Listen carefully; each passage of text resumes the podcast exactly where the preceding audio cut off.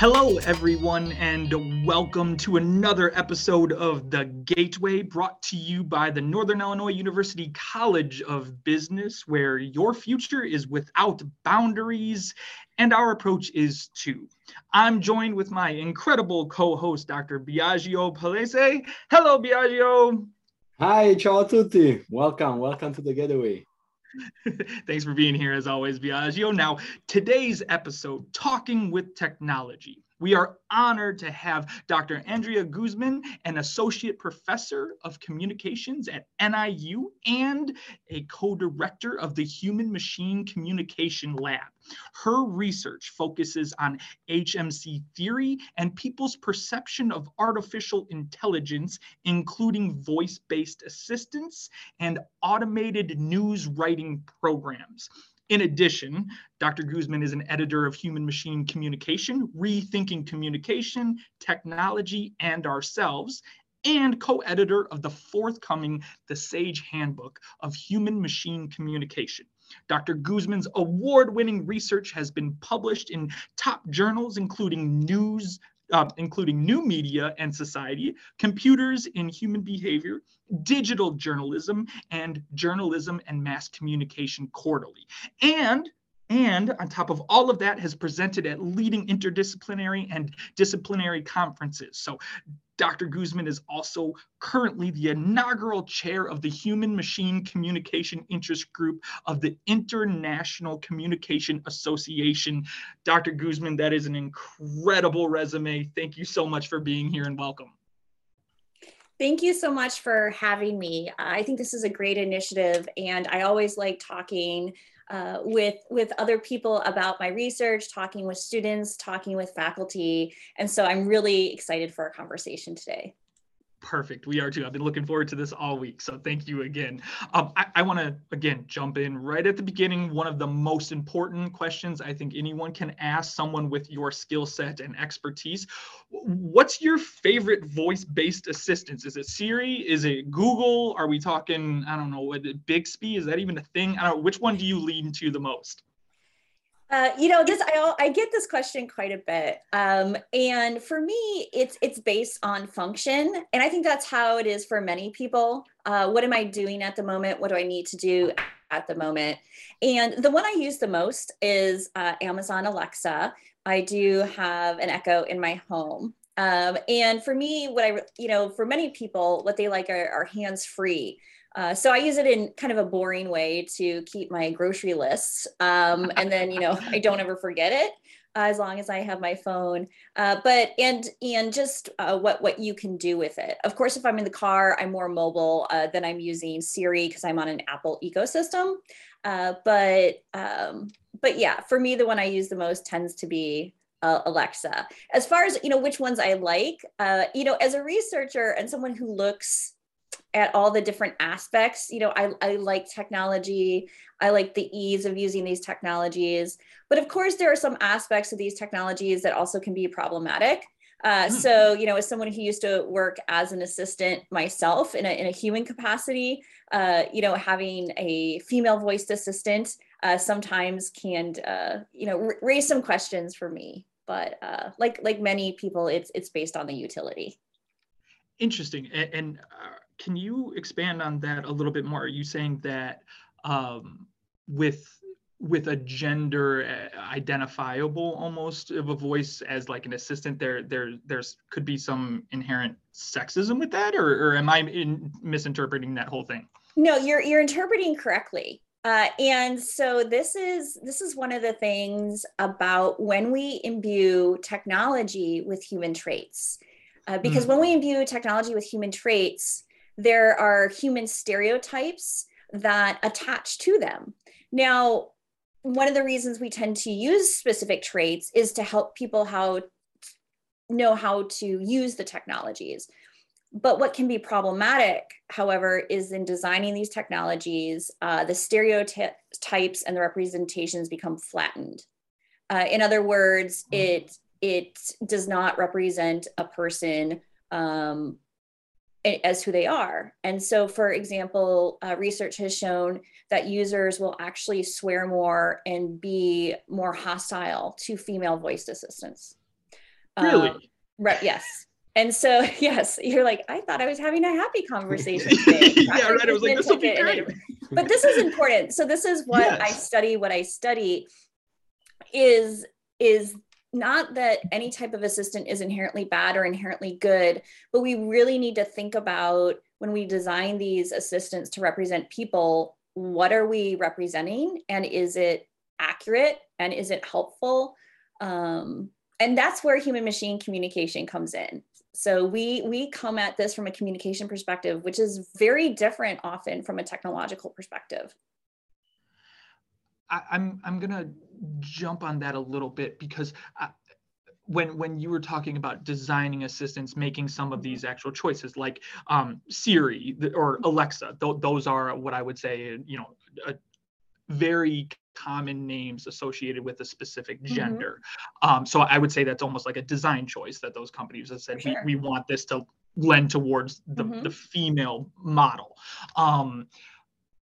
If you were to try and design something in more of an androgynous or kind of just a generic tone, do we as humans just automatically start to give those properties even when there's maybe some effort to have absolutely no properties associated? Or do you understand kind of what I'm trying to ask? Yes. I'm sorry. Yes. Okay. So what you're getting at, Russ, I think what you're asking is, and this is really important to note, you know, what you're asking is, even if we, you know, design a robot, let's get away from a voice assistant, but we design a robot that looks, you know, just like a ball, like BB-8, right? Or, you know, just looks like a ball with maybe some not human eyes. In any way. Yeah. Exactly. Will humans, you know, gender it? And this is important. So let me kind of break this down for you from a research perspective.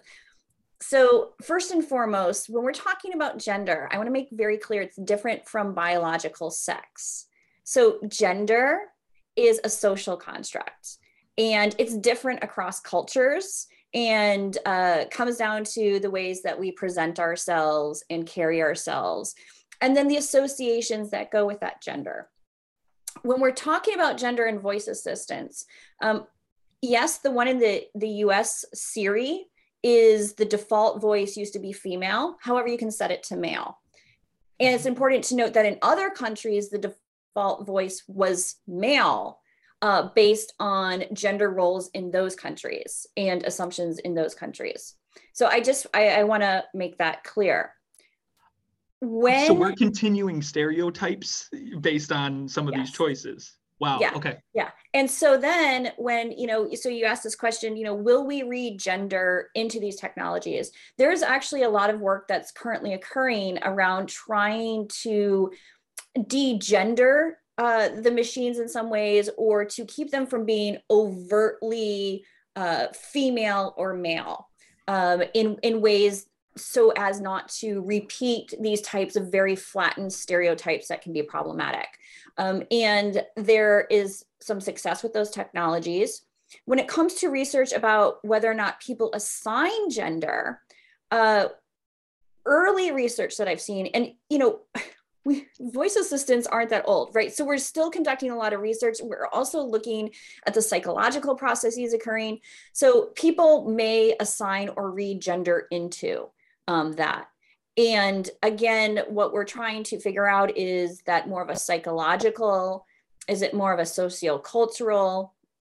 Is it if this technology does not have a very, you know, a voice that seems to go either way for me, or a look that goes either way? Am I going to see it like myself? Will I put myself onto it? Or will I, for example, draw from a media representation and see it that way? So I want to be clear that how we make sense of these technologies and how we act toward them and interpret them is extremely complex. And we're just starting to understand all of that. Well, and Dr. Guzman, I'm sorry, Biagio, I just want to jump in real fast with this one. Yeah, when specifically with technologies and mechanical technologies, we as humans, or at least in American cis roles, I'm thinking of men who look at cars and, oh, that's my baby, and you know, really, or, and like name them with female identified. We've been doing that with technology all the time. So I find that it's very interesting that that's still coming, even if you're trying to make a more, you know, just generic, we're still doing that even with newer technologies. Right. And, you know, that's a great point, which goes back to the fact that gender is a social construct.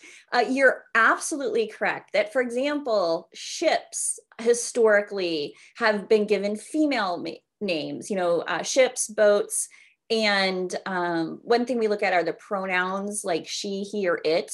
You know, what do you tend to assign to something? Yeah. So this is not something that comes out of the blue with voice-based technologies. That's extremely important to point out.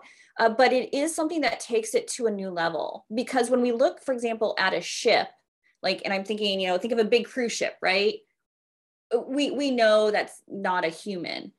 But when we have an Alexa in our house or Siri, and we're hearing an extremely gendered voice with a specific personality set, then that makes it seem all the more real and adds a new layer to it. So yes, there's a long history going on here. And again, it is one that is very culturally situated as well. And especially as someone who heads up an international group of scholars, where I work with scholars everywhere from Asia to South America to Europe, you know, how these technologies are represented and understood and viewed can be very, very different. So the intersectionality of all of that is very important almost. It's not just, you know, simply like, oh yeah, it's named Alexa and that's it. There's a lot that kind of is developed from that stuff. Wow. Okay. Yeah. Biagio, go ahead. I'm sorry. No, I was trying to jump in the conversation because, Andrea is in communication, but she loves technology. And of course, information system people loves technology too. And we study human computer interaction as well.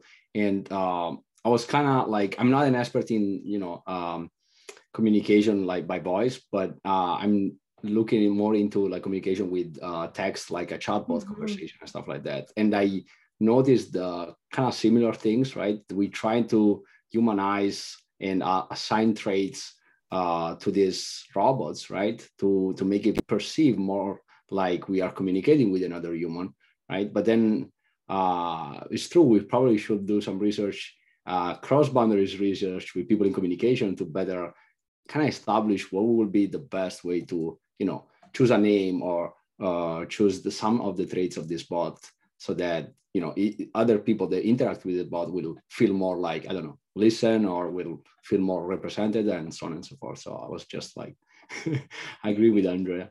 Yeah. And, you know, I'm so glad you brought up chatbots too, because, you know, in the way the text comes across, especially for people who, you know, are used to text messages and, you know, things like that. People also read personality in text. People also read gender into text. Think about when you just read a fiction book. Or, you know, you get a text from someone, you don't know them well, but you start to make assumptions about who they are as a communicator. So we have very similar processes when we're dealing with chatbots. And one thing I love to talk about is history. So most people don't know Siri's origins. So Siri did not begin with Apple. It began with the US government. It is a spin-off project of what over a decade ago, quite a while ago, was research into assisting, building assistive technologies for the military. And often what the government does will spin off research. I'm simplifying a much longer timeline here. And I can, anyone who wants the long version, I can send it to you. But, you know, eventually people will develop something out of this. And one of the initial versions of Siri and Siri-like products was actually more of a chatbot that was stylized and interpreted to provide text that, again, was read as very gendered. And then it was later acquired by Apple. So yeah, so even when we remove some of those, you know, auditory cues, it's extremely important that to think about how people may interpret just even text-based communication. For example, there's researchers who look at, you know, should chatbots include some mistakes in them, like ums or ers, to come across as more human. So there's a lot of work being done. So you are actually absolutely correct, Biagio. Yeah. Yeah. When it comes to chatbot, like I've read multiple papers of people looking at like what kind of cues they should display and to make it look like more humans. One thing that is to me even more challenging in that case is, you know, they are text, right? So they might as well, and they probably going to say, okay, this is Bob, and it's probably a bot, or it can be a human. So it becomes more difficult to differentiate rather than, as of now, right, the voice that kind of like sounds like robotics. It comes from, you know, your device at home. So you can see it's not a human really behind. But with bot, it's not there, right? It can be a human, or it can be another person like somewhere else in the world that interacts with you. So those cues can be even more, I think, have more impact because it can really change the type of communication that you have. Right, exactly. So for example, if NIU had a bot, is it called NIU bot or is it called Victor Husky? Victor. Because those are two very different representations that would come through. I do want to clarify a bit, something that I think would be really helpful here. How we in communication approach this versus the technology approach. So a technology approach would think of a chatbot as a type of tool, right? Or you're building a tool to help people do something, maybe to get information on classes or get, you know, help you purchase something online or help you with banking or reservations, right? This is typically how we use chatbots. But from a communication perspective, we think about not only sending information from point A to point B, but what are the larger cultural and ethical implications? Because just like human communicators, right, we have a set of almost unwritten ethical codes we follow, and we have a set of assumptions that we put into our communication based on how we've learned to communicate with other humans. So we see chatbots and robots through that lens. So to return to your point, Biagio, when we're talking about you can't tell the difference between a chatbot and a human, from a communication perspective, that's seen as ethically problematic. Because there's a lack of transparency in who or what you're communicating with. Right. And so that's what this approach brings to it. And I'm not saying others in computer science or designers have not picked up on that. That's more of a basic level. But really thinking about transparency and ethics and thinking about developing, we have ethics for human communication. But what do ethics look like for human machine communication? What should they look like? And should we be building things first and then figuring out the ethics? Or should we be figuring out the ethics and then building things? And so that's what this area really brings to this. So, yeah.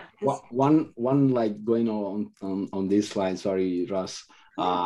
I can like you're absolutely right. I mean, I think there are. I mean, it's not what I like when I do research on chatbot, but I'm pretty sure there are people even in information system that study the ethical consequences. But the fact that, as you said, there might be a robot behind and not a human behind, it gives more opportunity to, like, for example, scam people, right? It can be huge, right? Because a human can write as many messages per day. A chatbot can write so many messages all over the world at the same time, and not knowing who is on the other side for some people makes a difference in what they open up to, what they share with that bot, and so on and so forth. So yes. You're exactly correct. And that's what research has shown. And I will say one thing that a set of human machine communication researchers are looking at is the historical drive has been to make technology more human-like, right? If we make it more human-like, we make it more social. That increases what we call presence. In other words, you feel like you're interacting with something, and so you'll want to use it more. However, as these technologies have started to proliferate, and as they've started to be used along different contexts, researchers are starting to document that in some cases, people prefer a machine and prefer something with more machinic attributes.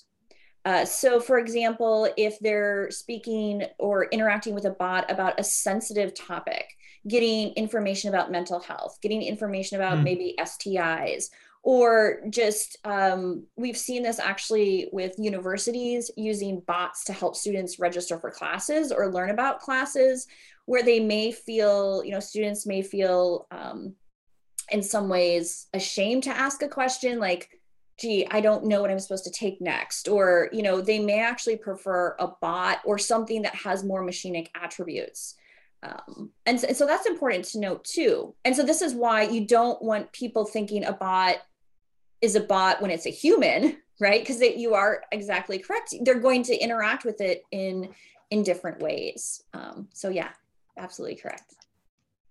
Dr. Guzman, you're bringing up something that I think we all have seen, experienced, and actually lived with over the last couple of years. But when you're saying ethics within communication, that almost can be translated as trust in the information that you're receiving, where you're getting it from, all of that stuff. And I feel like we all have a reasonable distrust, regardless of whatever beliefs, wherever you're coming from, politically, whatever, there's a reasonable distrust. And things like chatbots, ones that look like humans, don't, deep fakes, you know, all of these different new tools are maybe eroding at our trust in communication. Is that kind of where you're coming from? So you're correct that I'm talking about trust, in that is, you know, how much do we trust a thing, you know, certain things. As far as, you know, getting into the disinformation, misinformation, you know, type of discussion, it's connected in some ways, but disconnected in others. So I think people are slowly becoming smarter about the fact of knowing that Alexa is collecting their data. Right? Yeah. In fact, you know, for those of you who may not be as familiar with Alexa, you know, it is produced by Amazon. And yes, it is taking your voice data.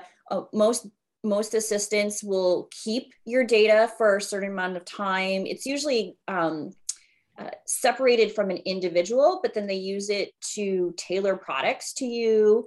People who have Alexa may have noticed she has recently started offering things to you, right? So then there's these ethical questions about privacy and how much people understand what's going on. So if we think about the communication equivalent, right? When we speak with another person, I speak with Biagio, I tell him something, and we're in a room together, right? Speaking one-on-one, I assume we're the only two people party to that conversation. Well, Alexa and others are set up in very much the same mode where you feel like you're just having this one-on-one conversation.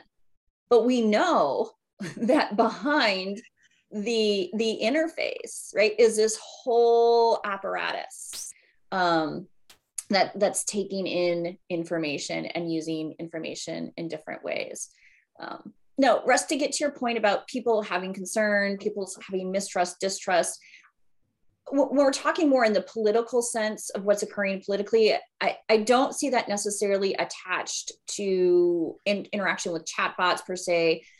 We do know that on social media, to kind of switch technologies on you a bit, there are bots on social media. So for the students or, you know, visitors here who are not familiar with this concept, although I think most people have seen this at some point, if you're on Twitter, if you're on Instagram, TikTok, you'll see, you know, these things quite a bit where people seem to be interacting with you. And if you look carefully at the accounts, they look like real people in some ways, but they're not. Sometimes it's really obvious, right? The name may be Melissa 5678910, right? It'll be, that'll be a username. That's usually a pretty good tip off. But we also know that these bots, and they're designed to look like real human users, and the ones that are done well, you have an extremely hard time telling, are part of automated communication. And so pushing out automated messages. In some instances, it could be, you know, just more of a marketing message from a company, right? Pushing out about a product. And so relatively benign. However, they are used in political context. And I'm so glad you brought this up, because I issued a warning on my LinkedIn yesterday about the fact that these automated communicative technologies are often used in misinformation and disinformation campaigns, political campaigns, including and involving foreign actors across the world. And so, for example, with what's going on in Ukraine right now, I don't look at bots specifically, but I do know that historically, when certain countries have engaged in military or other actions, we've seen heightened bot interaction around that. So that's something to watch out for. And one thing I wanna like, I think our research overlaps so much, but one thing I wanna stress out is once you use a platform like social media, it's not anymore like a word-of-mouth conversation between me and you in a room. Right. It's broadcasted to all the world. Right. And so if you're not very careful of what you're reading or who is the person that write that message, then the consequences is not just me and you in the same room. It can be everybody, right? Yes. And so automated messages is another like very interesting topic for me. I think about it like, you know, company perspective, replying to customers, for example, to an online reviews, but it can be true like on social media as well. And the impact of it can be huge if people keep sharing and sharing and sharing, and it's even more, right? Yeah. Absolutely something to keep in mind.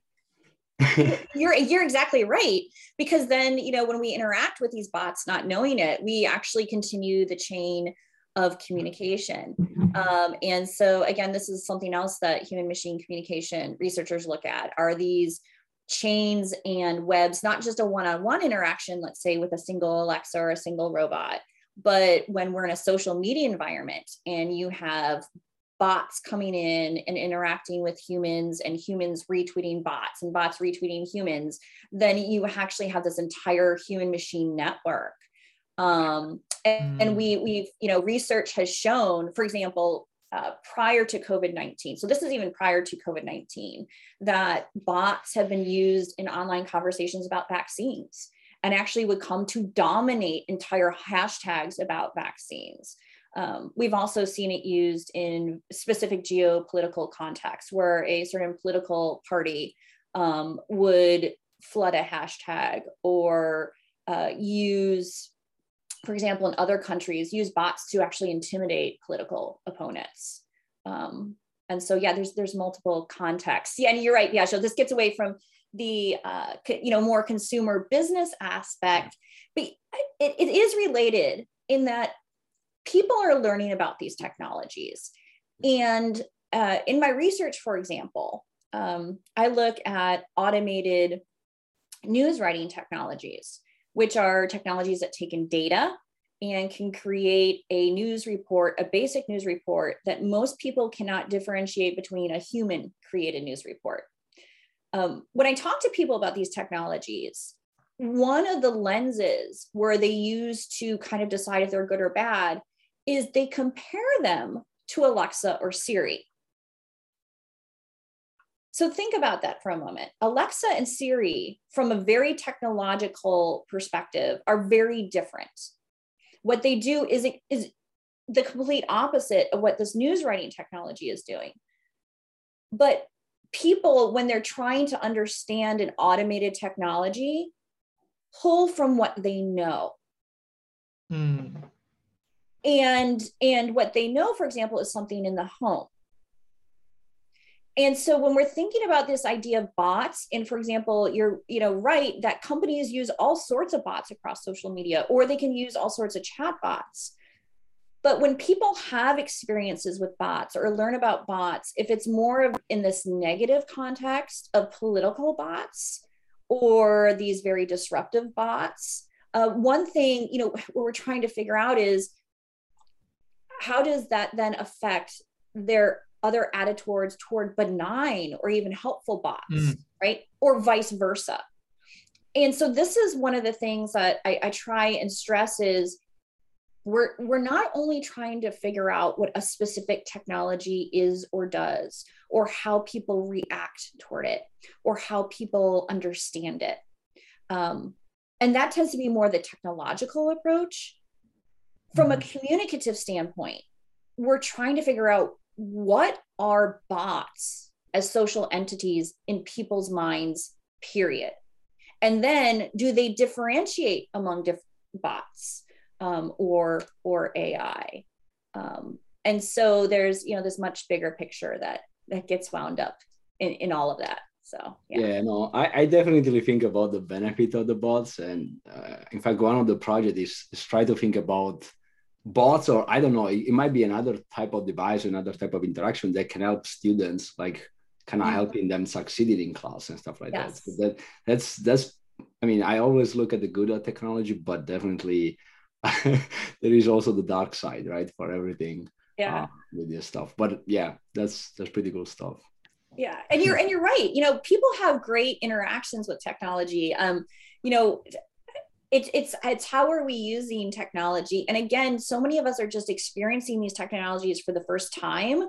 And those first experiences can initially be very powerful. And then over time, right, then we come to experience the technologies in different ways, become more used to them.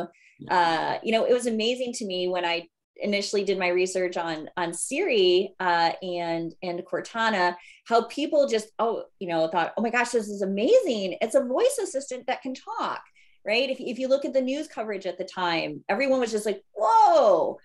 And then about 6 months later, everyone's like, yeah, Siri's dumb.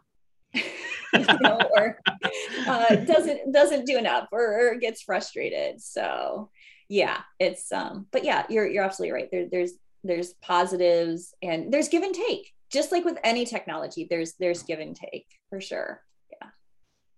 So Dr. Guzman, I want to kind of jump on to the like journalistic side of some of these tools, these ones that are writing articles.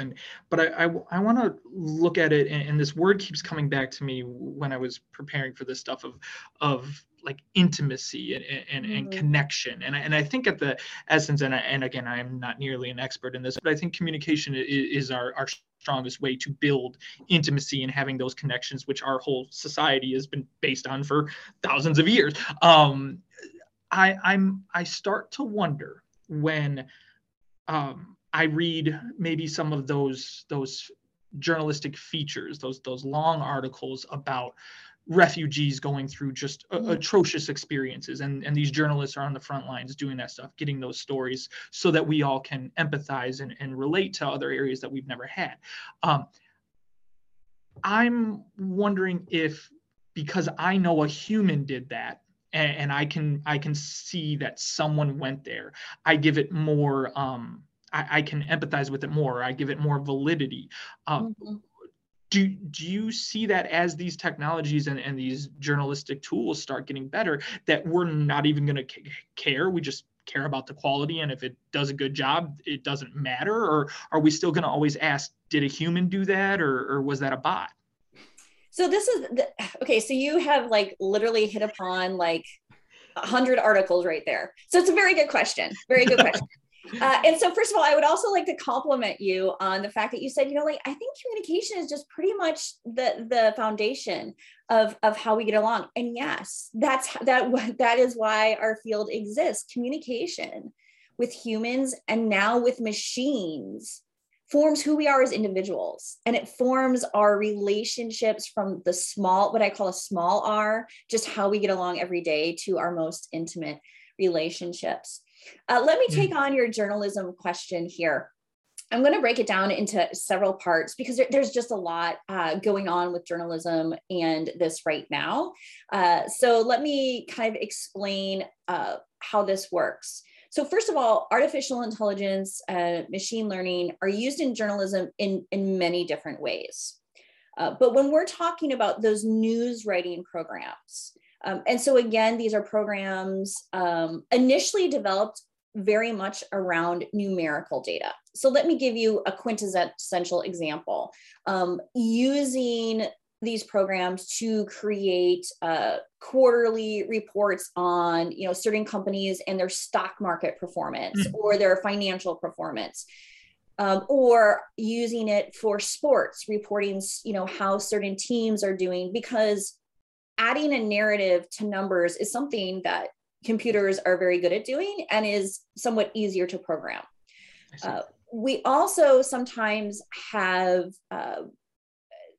uses where humans will write parts of a story, but let's say it's a huge story about COVID-19 in the United States, being done, let's say, by the New York Times, just hypothetically here, or insert whatever national organization you want, okay? And let's say they set apart a portion of that to be localized, meaning that if you're accessing that story from Illinois, that part of the story is going to be about Illinois and Illinois COVID data.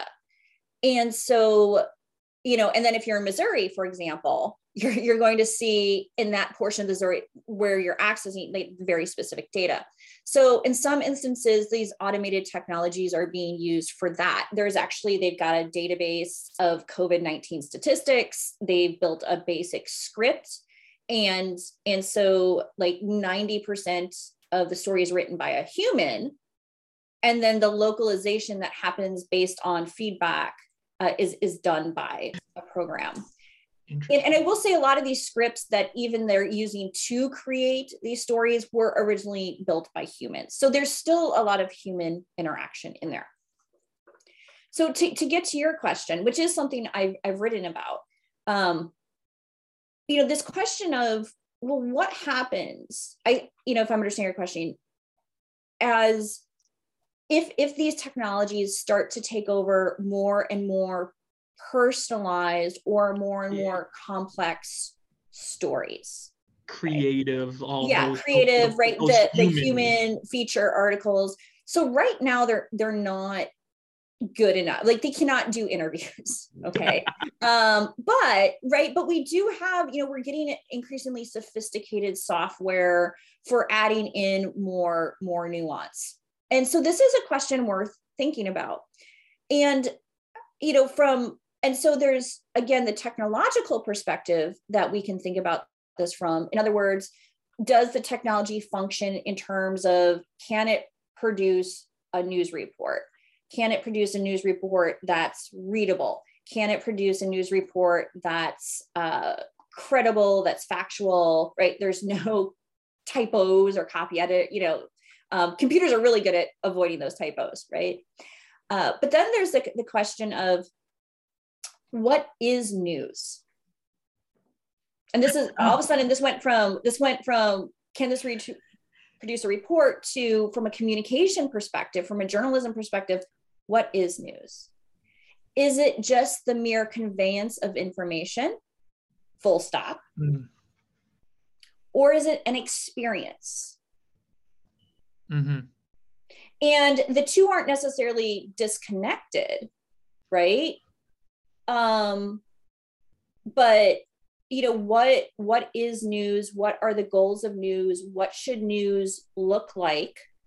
What is considered good, you know, high quality news, right? So yes, thinking of a story about refugees, right? You could have a computer-based story that just includes data, or you can have a story that, you know, speaks with people and gets at the heart of that experience. And so what are the markers of journalism? But then there's this ethical component. I want to bring in here. You know, so there's this question of like, will we attach to a story written by a machine? And you're not the first person to ask this, Russ, because when I talk to people about their thoughts, they wonder the same thing. you know, could I feel the same way about a story written by a machine as I would by a human? And could I find a story about human emotions to be credible if it's written by a machine? Because machines don't know emotions. They don't feel. Yeah. So if a machine doesn't feel, but it's using words such as, the refugees are devastated. Mm-hmm. Machine doesn't know what that is. So there's a question of, is this genuine communication? Is it almost manipulative? It's not necessarily. So there's that, and I should say, there are no journalism standards right now, and scholars have been pushing for this. Some industry reps have been pushing for this. There is no journalism standard for stating whether or not something has been written by a machine. You may see something that say, an automated bot, or you may see something like a very, specific technology contributed to this report. And again, these are still used for smaller things, but there's this debate about going back to the transparency of chatbots. Is the transparency in news? Mm-hmm. If a bot or a program is producing any sort of report, because we default think a human is creating the news, right? Correct. Yes. Should that be marked? And so one thing, I can go on and on about this, because I actually wrote a whole thing about, whether or not machines should write about death. But, are there certain topics that should just be completely off limits for machines? And, that is a much larger ethical and extremely philosophical question. And so there's the pragmatic view of, well, if they get it right, good to go, make my money. But then there's this philosophical view that we need to think about. So yeah, and Dr. Guzman, as you brought that stuff up, I couldn't help but actually feel something. Like there's an emotion to that I'm like, I don't know. So already it's kind of built into that stuff. And when you talked about kind of the big R, the relationships that we have with this stuff.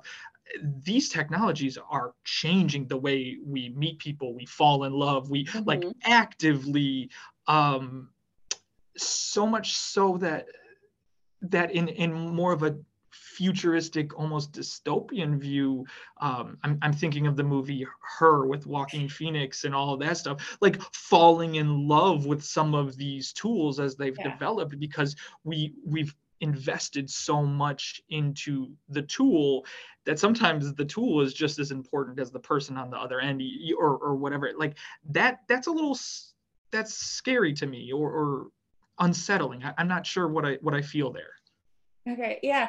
Biagio, were you going to say something before I speak to this? I thought you were going to. No, I'll let you speak to this, because I wanna kind of generalize this talk to other application of this and concept that Ross brought in. So I'll let you answer this, and then we'll go back to my point. Yeah.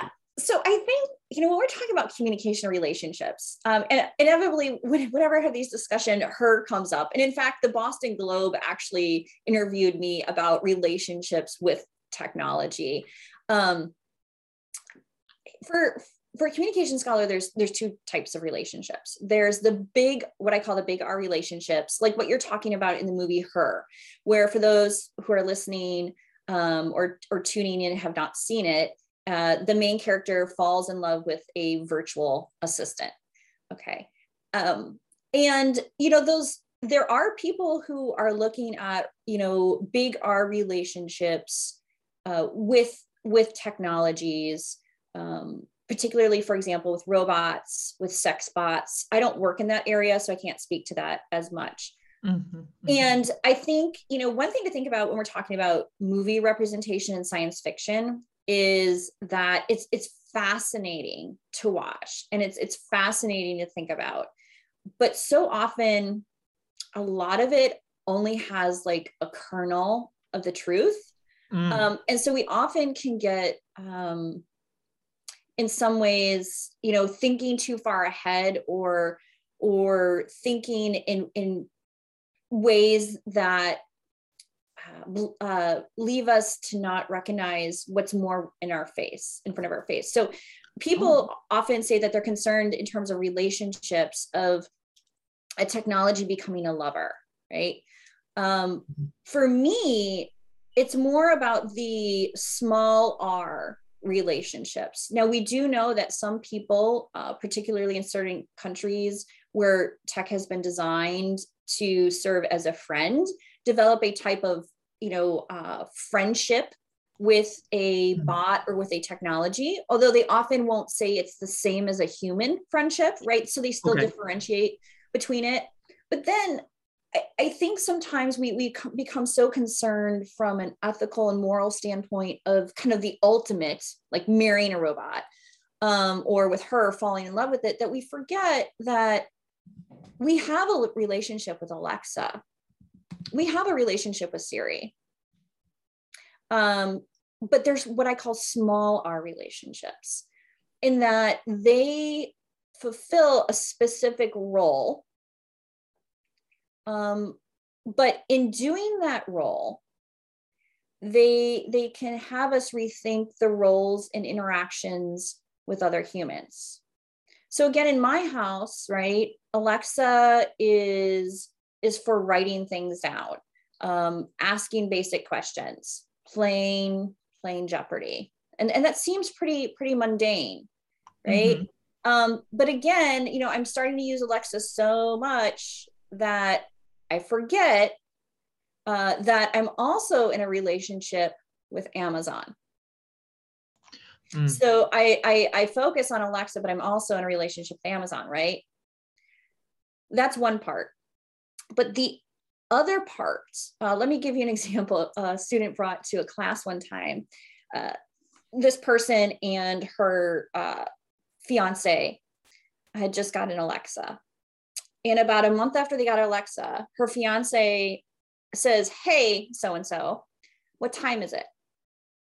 And she said, "Dr. Guzman, I got mad at my fiance." I'm like, "Well, why did you get mad at your fiance?" Mm-hmm. And she said, "I got upset because my fiance was bothering me with this very basic question that they could have asked Alexa. And I said, 'Why are you bothering me?' That's an Alexa question." Wow. Yeah. So if you think, that's just a small example, right? And we don't ever, extrapolate from an N of one, but this is what I'm talking about with the small R relationship, that in the time that they've had Alexa, they've established specific communication rules and expectations. But now they're entering into not only how do they interact with Alexa, but how do they interact with one another? And so yes. And that's enough on that. I know, Biagio, you have other things to ask. So no, I had a point I was trying to get your perspective on, because what Russ touched upon, a couple of keywords that are really critical sometimes in research for me, when it comes to empathy, assurance, and those are the type of emotions that are very difficult to replicate for a robot or for a machine, just a technology in general, just because they are not able to feel it, right? And so that there is, for example, a bot created by Stanford that is a mental health bot, like the Woebot. I don't know if you heard about it. Yeah, the Woebot, yes. But that's supposedly to become your therapist, right? And your therapist needs to be somebody that should be able to reassure you in some situation or advise you based on the emotion that you kind of provide to it, right? And so my question is, in your opinion, is that some areas where I don't know, we should not try to use a bot, or we should go more in a direction that we had another episode about that, a kind of hybrid intelligence, right? So we let the bot address what the bot is able to address, and then we find a way to identify where there is a point where the bot is not capable of taking over the situation, and a human jumps in and kind of handle those, more emergency kind of situation or more dangerous situation, because mental health is serious and has an impact on everybody's lives. So just want to know your thoughts on this. Yeah. So I'm glad you brought up Woebot. I've actually tried out Woebot once to try and see what it's like to interact with it. And when it comes to applications such as Woebot, we're dealing with really complex contexts. I have not looked at the Woebot literature recently. In terms of how are people using it, what are the benefits, what are the drawbacks? But with mental health, right, there needs to be some consideration there in terms of, what can a bot provide? So going back to what I was talking about earlier, one of the biggest hurdles for mental health is just getting people to show up, because they'll feel judged. And so, can just getting someone to show up to even interact with a bot, right? Is that better than them just not showing up to deal with a human at all, right? That's a very valid question. But then there's also these questions of, if you think about what's supposed to happen in therapy, right? Is that part of this is there's a connection being made. And empathy being displayed. And I want to be very clear that technology, right, doesn't feel, but it sure can give the appearance that it feels. So they can send messages of empathy. Mm-hmm. And so the question is then, how do people interpret those messages of empathy? And then, of course, there's the ethical question of, are they genuine?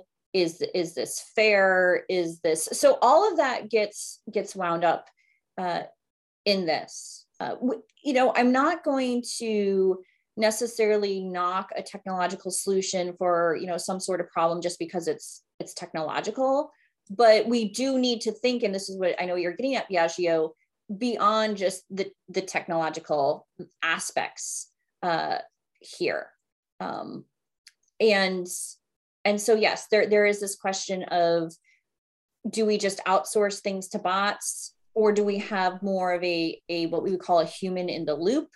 Or do we sit down and think about, okay, what are bots really, really good at? For example, checking in on people, making sure maybe people are taking their meds, right? So, if you're meeting with a psychiatrist, you didn't take your meds, you don't want to tell your psychiatrist that, but if maybe you're meeting with a bot, and the bot's like, did you take your meds? And, they're not judgy, then you may actually respond to them. And then when you meet with your psych, is there a psychiatrist involved there? So it's highly complex, but the type of questions you brought up, Biagio, about thinking about what should be the limits right now, at least until we know more, and how do we pilot these? So much of tech, and I'm not really talking about Woebot here specifically, but so much of tech comes from a very much a let's build it and see what happens, or break fast and move things, which was Facebook's motto, and we know what happened with that. These are very serious technologies. Anytime you're building a communicative technology, it can have serious ramifications, even if you think it's for something not like the Woebot that we just really have to think about. So, yeah. Is there something that you're excited about with these technologies? Something that you're seeing like, oh, I can't wait to see this develop, or kind of that next frontier? Or should we just stick with like the dystopian perspective that it's all going to be terrible? No, I think, there's no, and again, I don't want this to come across as dystopian. I think sometimes I talk a little bit more about the challenges and concerns, because when you look at, our conversations about technology culturally, when you think about commercials, when you think about big launch events for any type of technology, right? It's always like, look at what it can do. Look at this, look at this, look at this. And first of all, with artificial intelligence in particular, like it's often like way out of context and just like promises way more than it's actually doing, first and foremost. But there's also kind of this lack of conversation about just thinking more thoughtfully and holistically, right? Thinking holistically about technologies. When it comes to, you know, future technologies and bringing technologies into the house, you know, or into the workplace that I could be excited about, I think I'll be actually more excited to interact with technologies that are actually more machine-like, because I know how to interact with them. For me, and I think for a lot of people, going back to your points earlier, when you're dealing with bots right now, you don't know what you're interacting with necessarily. And so you want to know, is this a human or a machine, so that you can interact directly with it. And typically when I'm choosing a chat bot, I want to interact with the machine because I specifically know what I want, or I know what I'm after. And again, it probably comes more from my perspective doing what I do. I know a machine can handle that and be helpful to me. And so I'm looking for, I guess, technologies that are going to be better tailored at doing the technological aspect of doing that work that they need to do. And not being so fumbly. I feel like so much of communication technologies, and again, because they're just starting out, are just very unrefined. And so I'm looking forward to getting to more of the refinement and technologies carrying out very specific actions. I know that's not like, oh, you know, I'm looking forward for the driving cars or rate that you typically get. But I'm looking forward to technology being, I think, a little bit more honest and refined and better at what it's doing, because that's what we want out of technology. We want utility. And I think right now, a lot of technologies are being overloaded with a lot of extra things, and they just get bogged down. So.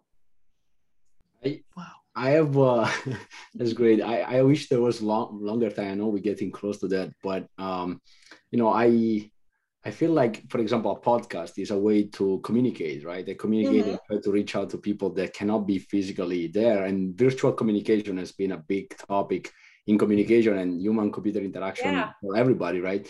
I was just wondering, like, do you think that the metaverse, right, and communication in the metaverse will have any kind of, like, I don't know, any kind of impact or any kind of something interesting that we don't think about, because, like, is the next level of the virtual communication, right? Right. So, yeah, just wanted to know what's your thought on that. Yeah, so the metaverse, of course, for those of you listening, you know, is speaking directly about, you know, Facebook's idea of creating a virtual reality space for meeting and hanging out. So I have several thoughts on this. The first is I'm old. And I'm old enough in that I did my master's thesis on Second Life. Nice. So Second Life, for those of you who are not aware, is a virtual world space that, particularly in the mid to late 2000s, grew as a type of virtual world people could go into. You design an avatar. So think about, you know, the way it was described as Sims, but like you could interact with it and do what you want. And you had companies moving into Second Life. NIU has a campus, or had a campus, in Second Life for people to get together. And so it was thinking you come in with these virtual avatars that represent you and you can interact with one another. But what's really cool is in Second Life, you could be a dragon. Or you could be, right, you know, a certain version of yourself. And then it faded away. And there were multiple reasons for it. Some of them were just technological, just the amount of time and space for interacting in these places. You know, you often would get kicked out just because your computer, you know, it just took up so much processing. And there were some advantages. People liked being in a virtual space together, but there were also a lot of disadvantages. And here I'm talking about Second Life because really it gives us a good view into what are likely to be the communicative issues in the metaverse. And as it turns out, right, the same, you know, originally people thought, okay, Second Life is a place where you won't be judged according to race or according to gender or according to sexuality, right? Because you could be dinosaur. No, okay, here's the thing. The same people who are jerks in the real world are jerks in virtual worlds. It's not funny, but it's true. Yeah. Right. Well, but I mean, but this is where we talk about tech being so utopian, like, you know, this idea that it's just going to fix race relations. What? It's the same people in this world that are in the other world. Now, this doesn't mean that technology can't be helpful for certain things. For example, people with disabilities who are homebound find virtual worlds and virtual spaces to be extremely important for community building because they literally cannot leave their homes.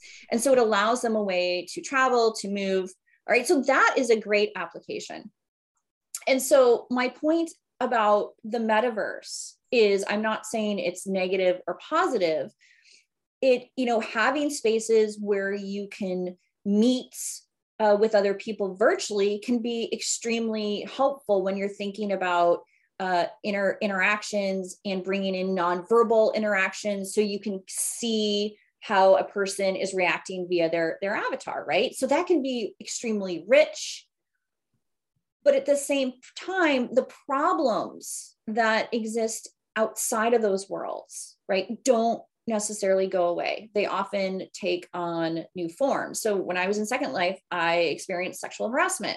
You know, there were, and so that's what we need to think about is that when we're entering into new communication spaces, what are the positives that can come from these new communication spaces based on, kind of these offline communication spaces, right? Where, and then so like, we're going to be in this new space, what are the positives of technology? But at the same time, not thinking that all the negatives go away. And also being very thoughtful about what new negatives can be introduced. So there's a lot of questions about, you know, should you be able to have a function on your avatar that does not allow people to touch you, right? Mm-hmm. What is the default of an avatar? Can an avatar just walk up and touch another avatar? Or can you be allowed to control that? Because previously in other virtual worlds, people would just walk up to an avatar and grope it. And you might be like, well, it's an avatar, right? Mm-hmm. It's not an actual person. But the person using that avatar is a person, mm-hmm. and usually it's a woman, or who, I'm talking about the sexual harassment cases. So again, not to go dystopian. Actually, yeah. Andrea, just the other day, the Financial Times posted that there was a case of sexual harassment in metaverse already. So okay, so there we go. We're not thinking about like dystopian here. Is actually happening and already happening. But thank you. But you're just like, again, womp womp. But it could be great. These are great spaces. I mean, I like Second Life. I'm excited to try out the metaverse. We're just asking that designers bring in your communication experts because we're really good at helping you think of how to make things better and better for everyone. So yeah. Wow, Dr. Guzman, I'm very excited to see what happens when I know people like yourself are working on these and at least asking questions when maybe historically the diversity of questions were limited by the people that had access to ask those questions. So I truly am grateful for you being here. I enjoyed it. I hope you had a great time, and I could talk. Okay, good. But truly, thank you so much. And everyone, all of our listeners, everyone who's been here today, thank you all for being here again. This is The Gateway. It was brought to you by NIU's College of Business. Please make sure to subscribe, follow, do all of that stuff on Spotify, Apple Podcasts, all of those wonderful technologies that we've talked about all day today. So please, again, thank you all so much for being here. We love the support. Dr. Guzman, thank you. And Biagio, as always, thank you. And everyone, have a really good day. Thank you. Thank you so much for having me.